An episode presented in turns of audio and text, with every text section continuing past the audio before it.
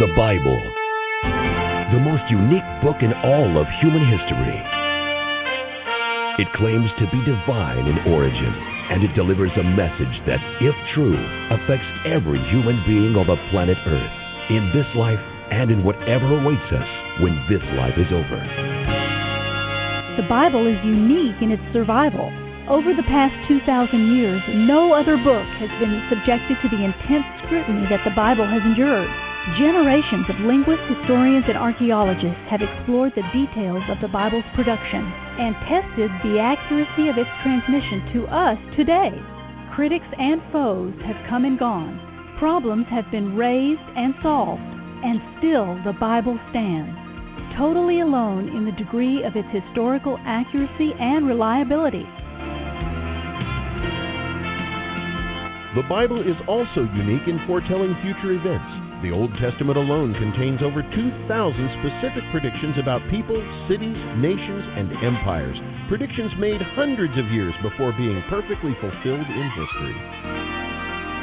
The Bible is unique in its influence. It's been called the fountainhead of Western civilization and is by far the most quoted text in America's founding documents.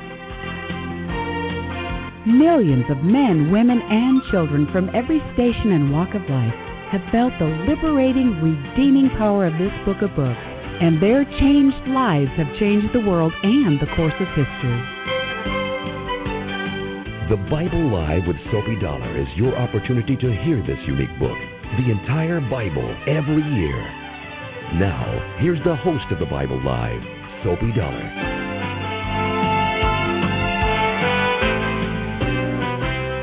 And here we are, indeed. Thanks for joining us tonight. We are going to move from the Old Testament now back to the New Testament. We read the book of Job, the book of Ecclesiastes, two remarkable books about life. We backed up and took a look at the principles of life and some of the foundational experiences of life. Suffering, for example, in the book of Job. Sin and suffering, are they totally correlated? When you sin, you suffer? No, that's not the way things work in this world, because there is another dynamic at work. This is not the place of final judgment. This is the place of harvest. This is the place where God is calling out a people for himself. And in that context, sometimes we see good people suffer. Sometimes we see evil, wicked people prosper. That goes along with the times we are living in and with the purposes of God in these times as well. He's calling people out of these experiences, and he uses both suffering and success, both pain and pleasure, to accomplish his purposes, and that is ultimately and primarily to call us into a relationship with himself. So the primary purpose of God in this life is not that we be good. That's part of his purpose, of course, that his people be good. But before that, his purpose for humanity is that we be his. Then he, by his grace and power, will see to it that we become good. Well, that being said, now we go back to the New Testament. In the full light of Messiah having come, the promised Redeemer has come. The redemptive work has been carried out faithfully and successfully by the Son of God, the Messiah.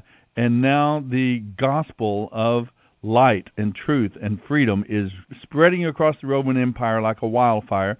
And we're going to read the Pauline epistles, Galatians, Ephesians, Philippians, Colossians, and so on. Right now, though, let's go to our Wisdom and Worship segment. We're going to pick up in the Proverbs. We were in chapter twenty-two when we last visited the Proverbs, and the second half of that on the Bible Live. Proverbs twenty-two, seventeen through twenty-nine. Listen to the words of the wise. Apply your heart to my instructions, for it is good to keep these sayings deep within yourself, always ready on your lips. I am teaching you today, yes, you, so you will trust in the Lord.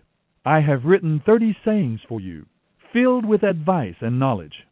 In this way you may know the truth and bring an accurate report to those who sent you. Do not rob the poor because they are poor, or exploit the needy in court. For the Lord is their defender. He will injure anyone who injures them. Keep away from angry, short-tempered people, or you will learn to be like them and endanger your soul. Do not co-sign another person's note or put up a guarantee for someone else's loan. If you can't pay it, even your bed will be snatched from under you. Do not steal your neighbor's property by moving the ancient boundary markers set up by your ancestors. Do you see any truly competent workers? They will serve kings rather than ordinary people. End of reading Proverbs twenty-two, seventeen through twenty-nine. God will make a way where there seems to be no way. He works in ways we cannot see. He will make a way for me. You're listening to The Bible Live with Soapy Dollar. Hold me closely to his side. Let's give you quickly an introduction to the book of Galatians, the first five chapters. This book was written very early, somewhere about forty-nine A D from Antioch, prior to the Jerusalem Council in A D fifty. We read about it in Acts chapter fifteen. One of the major controversies in the early church was the relationship of new believers, particularly Gentile, non-Jewish believers, to the Jewish laws and to the Jewish religious traditions. This was especially a problem for the converts and for the young churches that Paul founded on his first missionary journey. So Paul wrote to give a correct view and understanding of how we approach God and what relationship that had to the former revelation that God had given to and through the people of Israel. Later at the Council of Jerusalem, this conflict was officially resolved. The Bible Life, Galatians one one through five one, Galatians one. This letter is from Paul, an apostle. I was not appointed by any group or by human authority. My call is from Jesus Christ himself and from God the Father who raised Jesus from the dead. All the brothers and sisters here join me in sending greetings to the churches in Galatia. May grace and peace be yours from God our Father and from the Lord Jesus Christ. He died for our sins, just as God our Father planned, in order to rescue us from this evil world in which we live. That is why all glory belongs to God through all the ages of eternity. Amen. I am shocked that you are turning away so soon from God, who in his love and mercy called you to share the eternal life he gives through Christ. You are already following a different way that pretends to be the good news, but is not the good news at all. You are being fooled by those who twist and change the truth concerning Christ. Let God's curse fall on anyone, including myself, who preaches any other message than the one we told you about. Even if an angel comes from heaven and preaches any other message, let him be forever cursed. I will say it again. If anyone preaches any other gospel than the one you welcomed, let God's curse fall upon that person. Obviously, I'm not trying to be a people pleaser. No, I am trying to please God. If I were still trying to please people, I would not be Christ's servant. Dear brothers and sisters, I solemnly assure you that the good news of salvation which I preach is not based on mere human reasoning or logic. For my message came by a direct revelation from Jesus Christ himself. No one else taught me. You know what I was like when I followed the Jewish religion, how I violently persecuted the Christians. I did my best to get rid of them. I was one of the most religious Jews of my own age, and I tried as hard as possible to follow all the old traditions of my religion.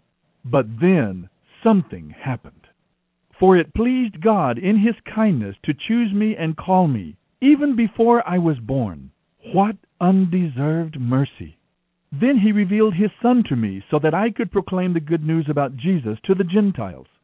When all this happened to me, I did not rush out to consult with anyone else, nor did I go up to Jerusalem to consult with those who were apostles before I was.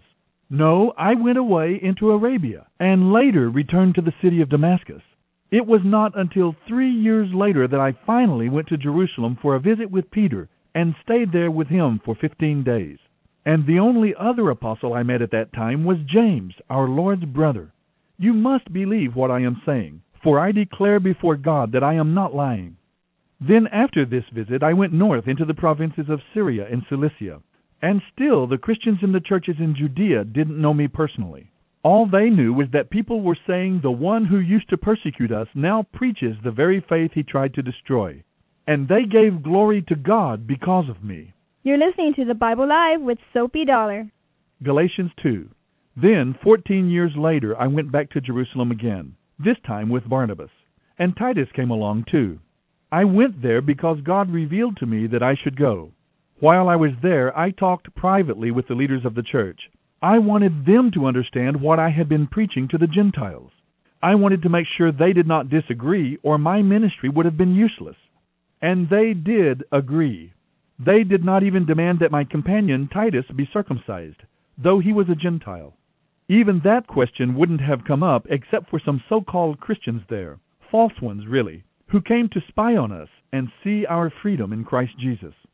They wanted to force us, like slaves, to follow their Jewish regulations, but we refused to listen to them for a single moment. We wanted to preserve the truth of the good news for you. And the leaders of the church who were there had nothing to add to what I was preaching. By the way, their reputation as great leaders made no difference to me, for God has no favorites.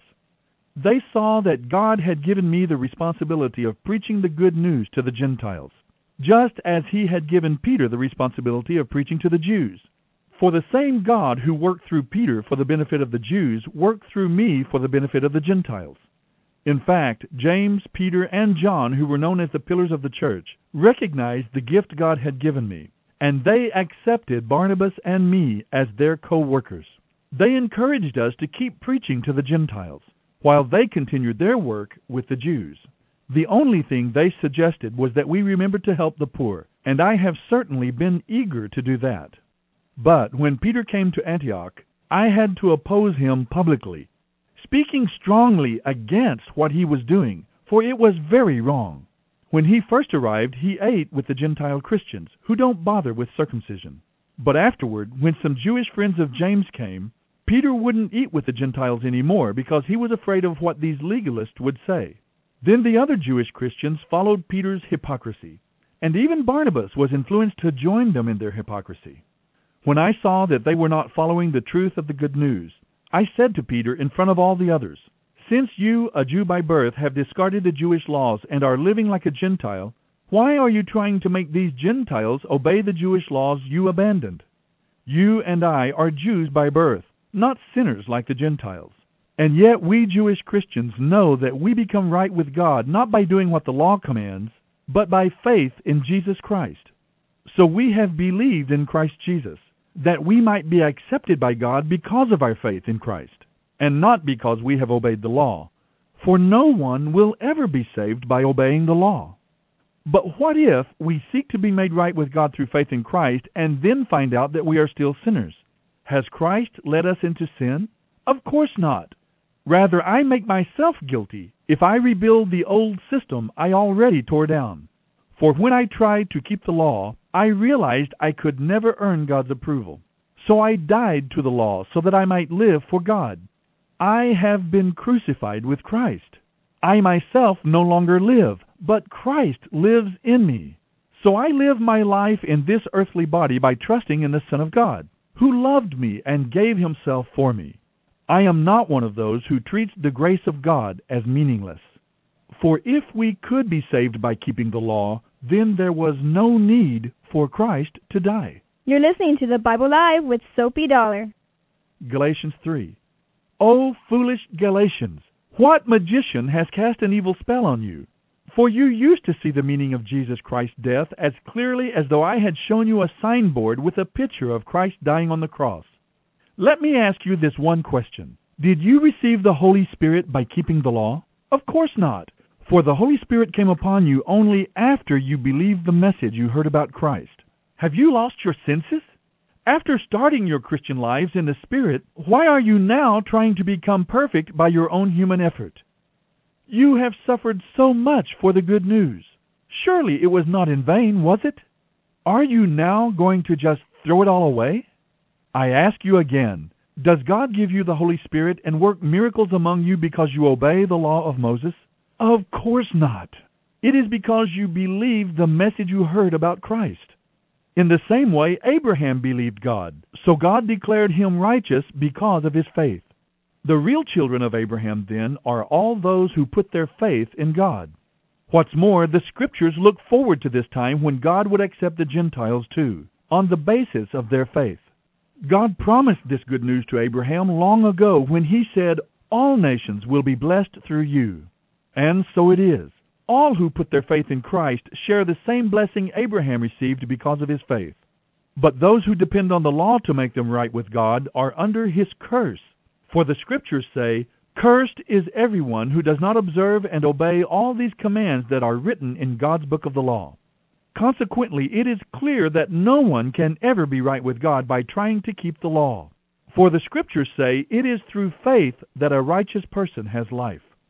How different from this way of faith is the way of law, which says, if you wish to find life by obeying the law, you must obey all of its commands. But Christ has rescued us from the curse pronounced by the law. When he was hung on the cross, he took upon himself the curse for our wrongdoing. For it is written in the Scriptures, "Cursed is everyone who is hung on a tree." Through the work of Christ Jesus, God has blessed the Gentiles with the same blessing he promised to Abraham. And we Christians receive the promised Holy Spirit through faith. You're listening to The Bible Live with Soapy Dollar.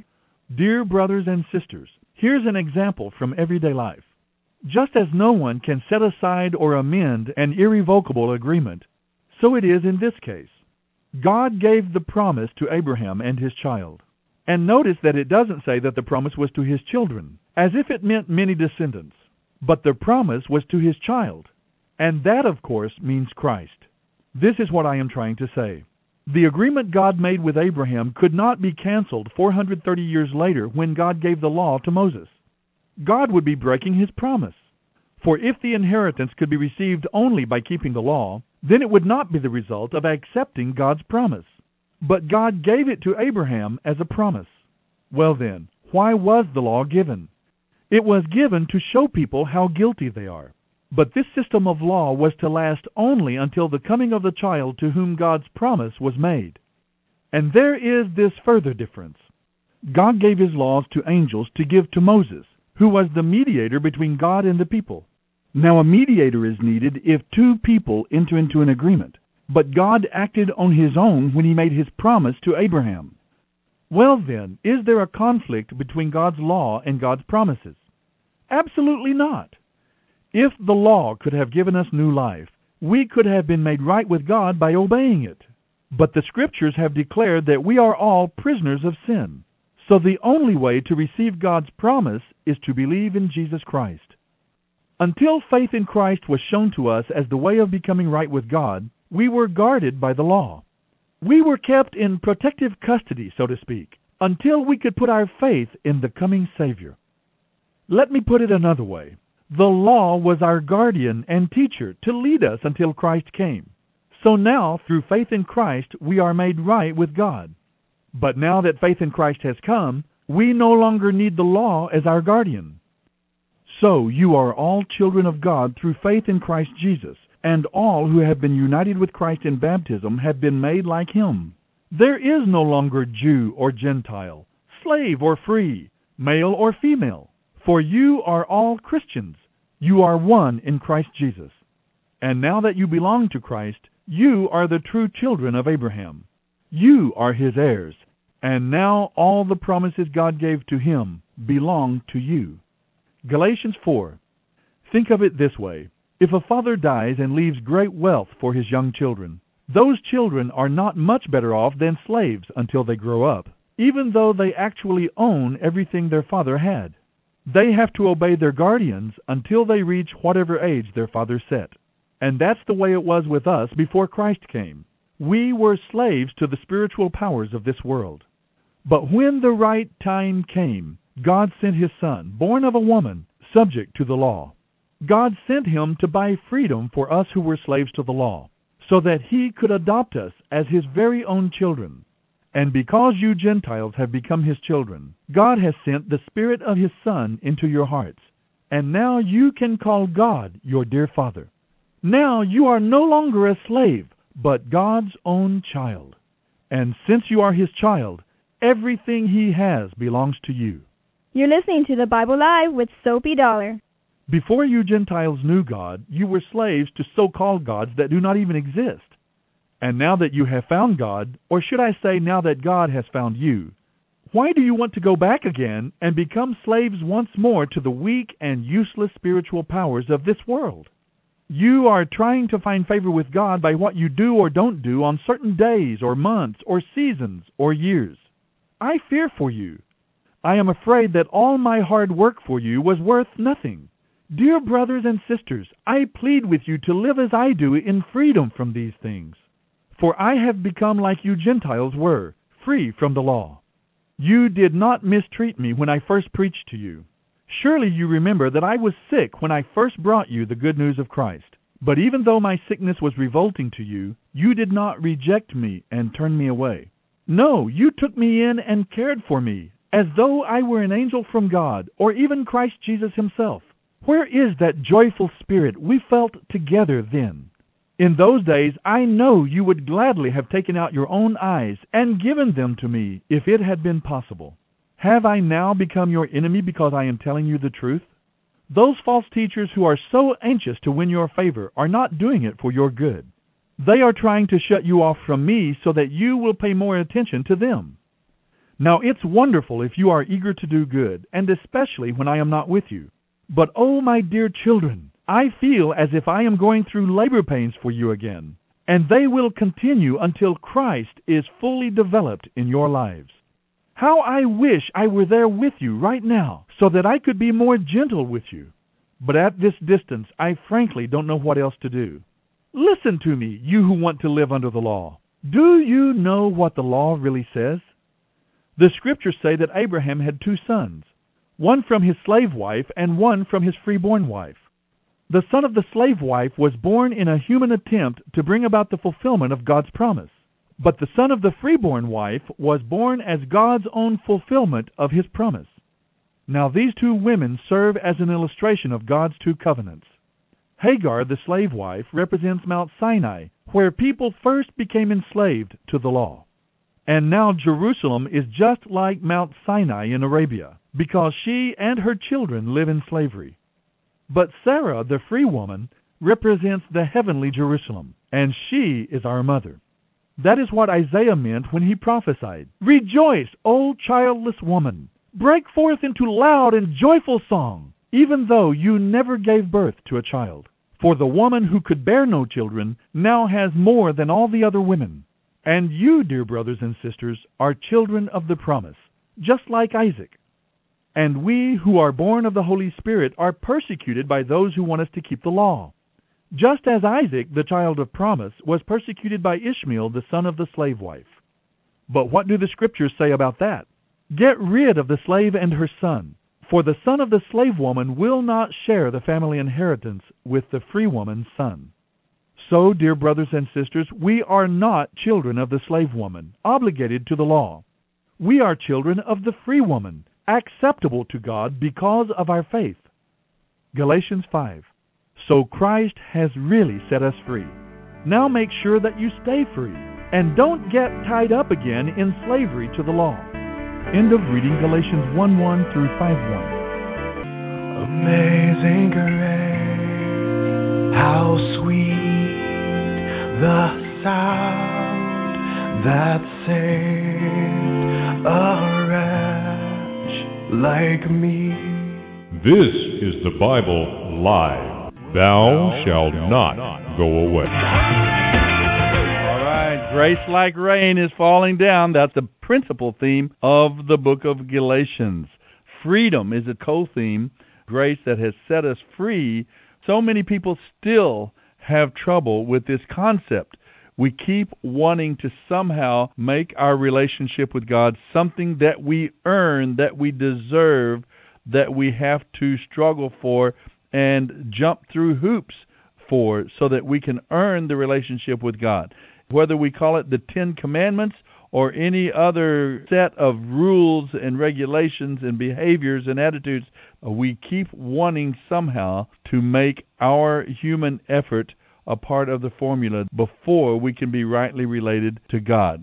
This is the most mind-boggling, the most astounding aspect of the salvation that God gives to us. He invites us into the relationship with himself, to become his children, to become his people, to become his servants, to be made one with the Father, the Son, and the Holy Spirit. We are being brought into that oneness with the Godhead and with each other as God's people. And it is not because we deserve it or we are so good.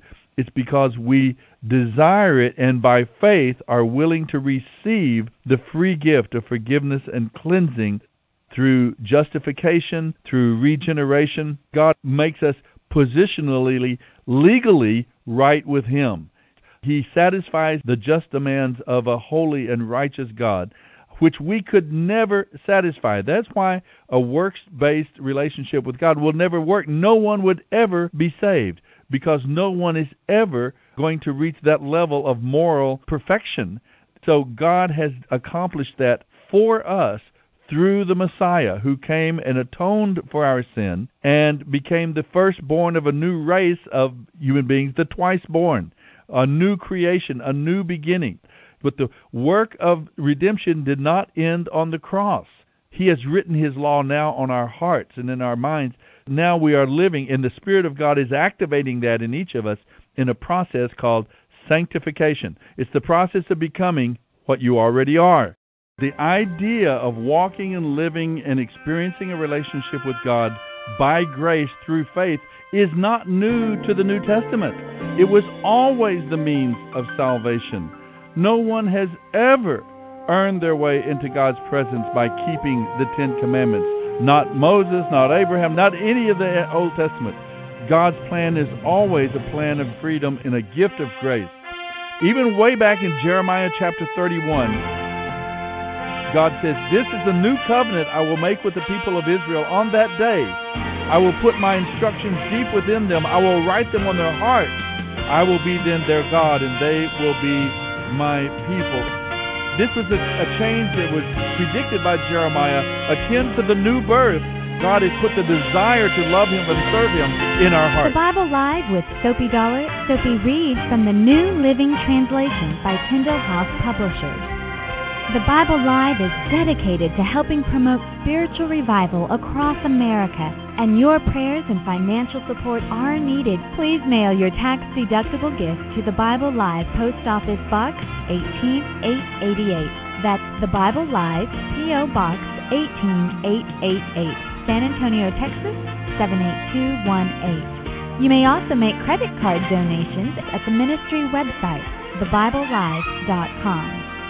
Now don't forget, join us each weekday for the Bible Live with Soapy Dollar. Start today, and in one year's time, we will read and respond together to the entire Bible. Let the most important word you hear each day be God's Word.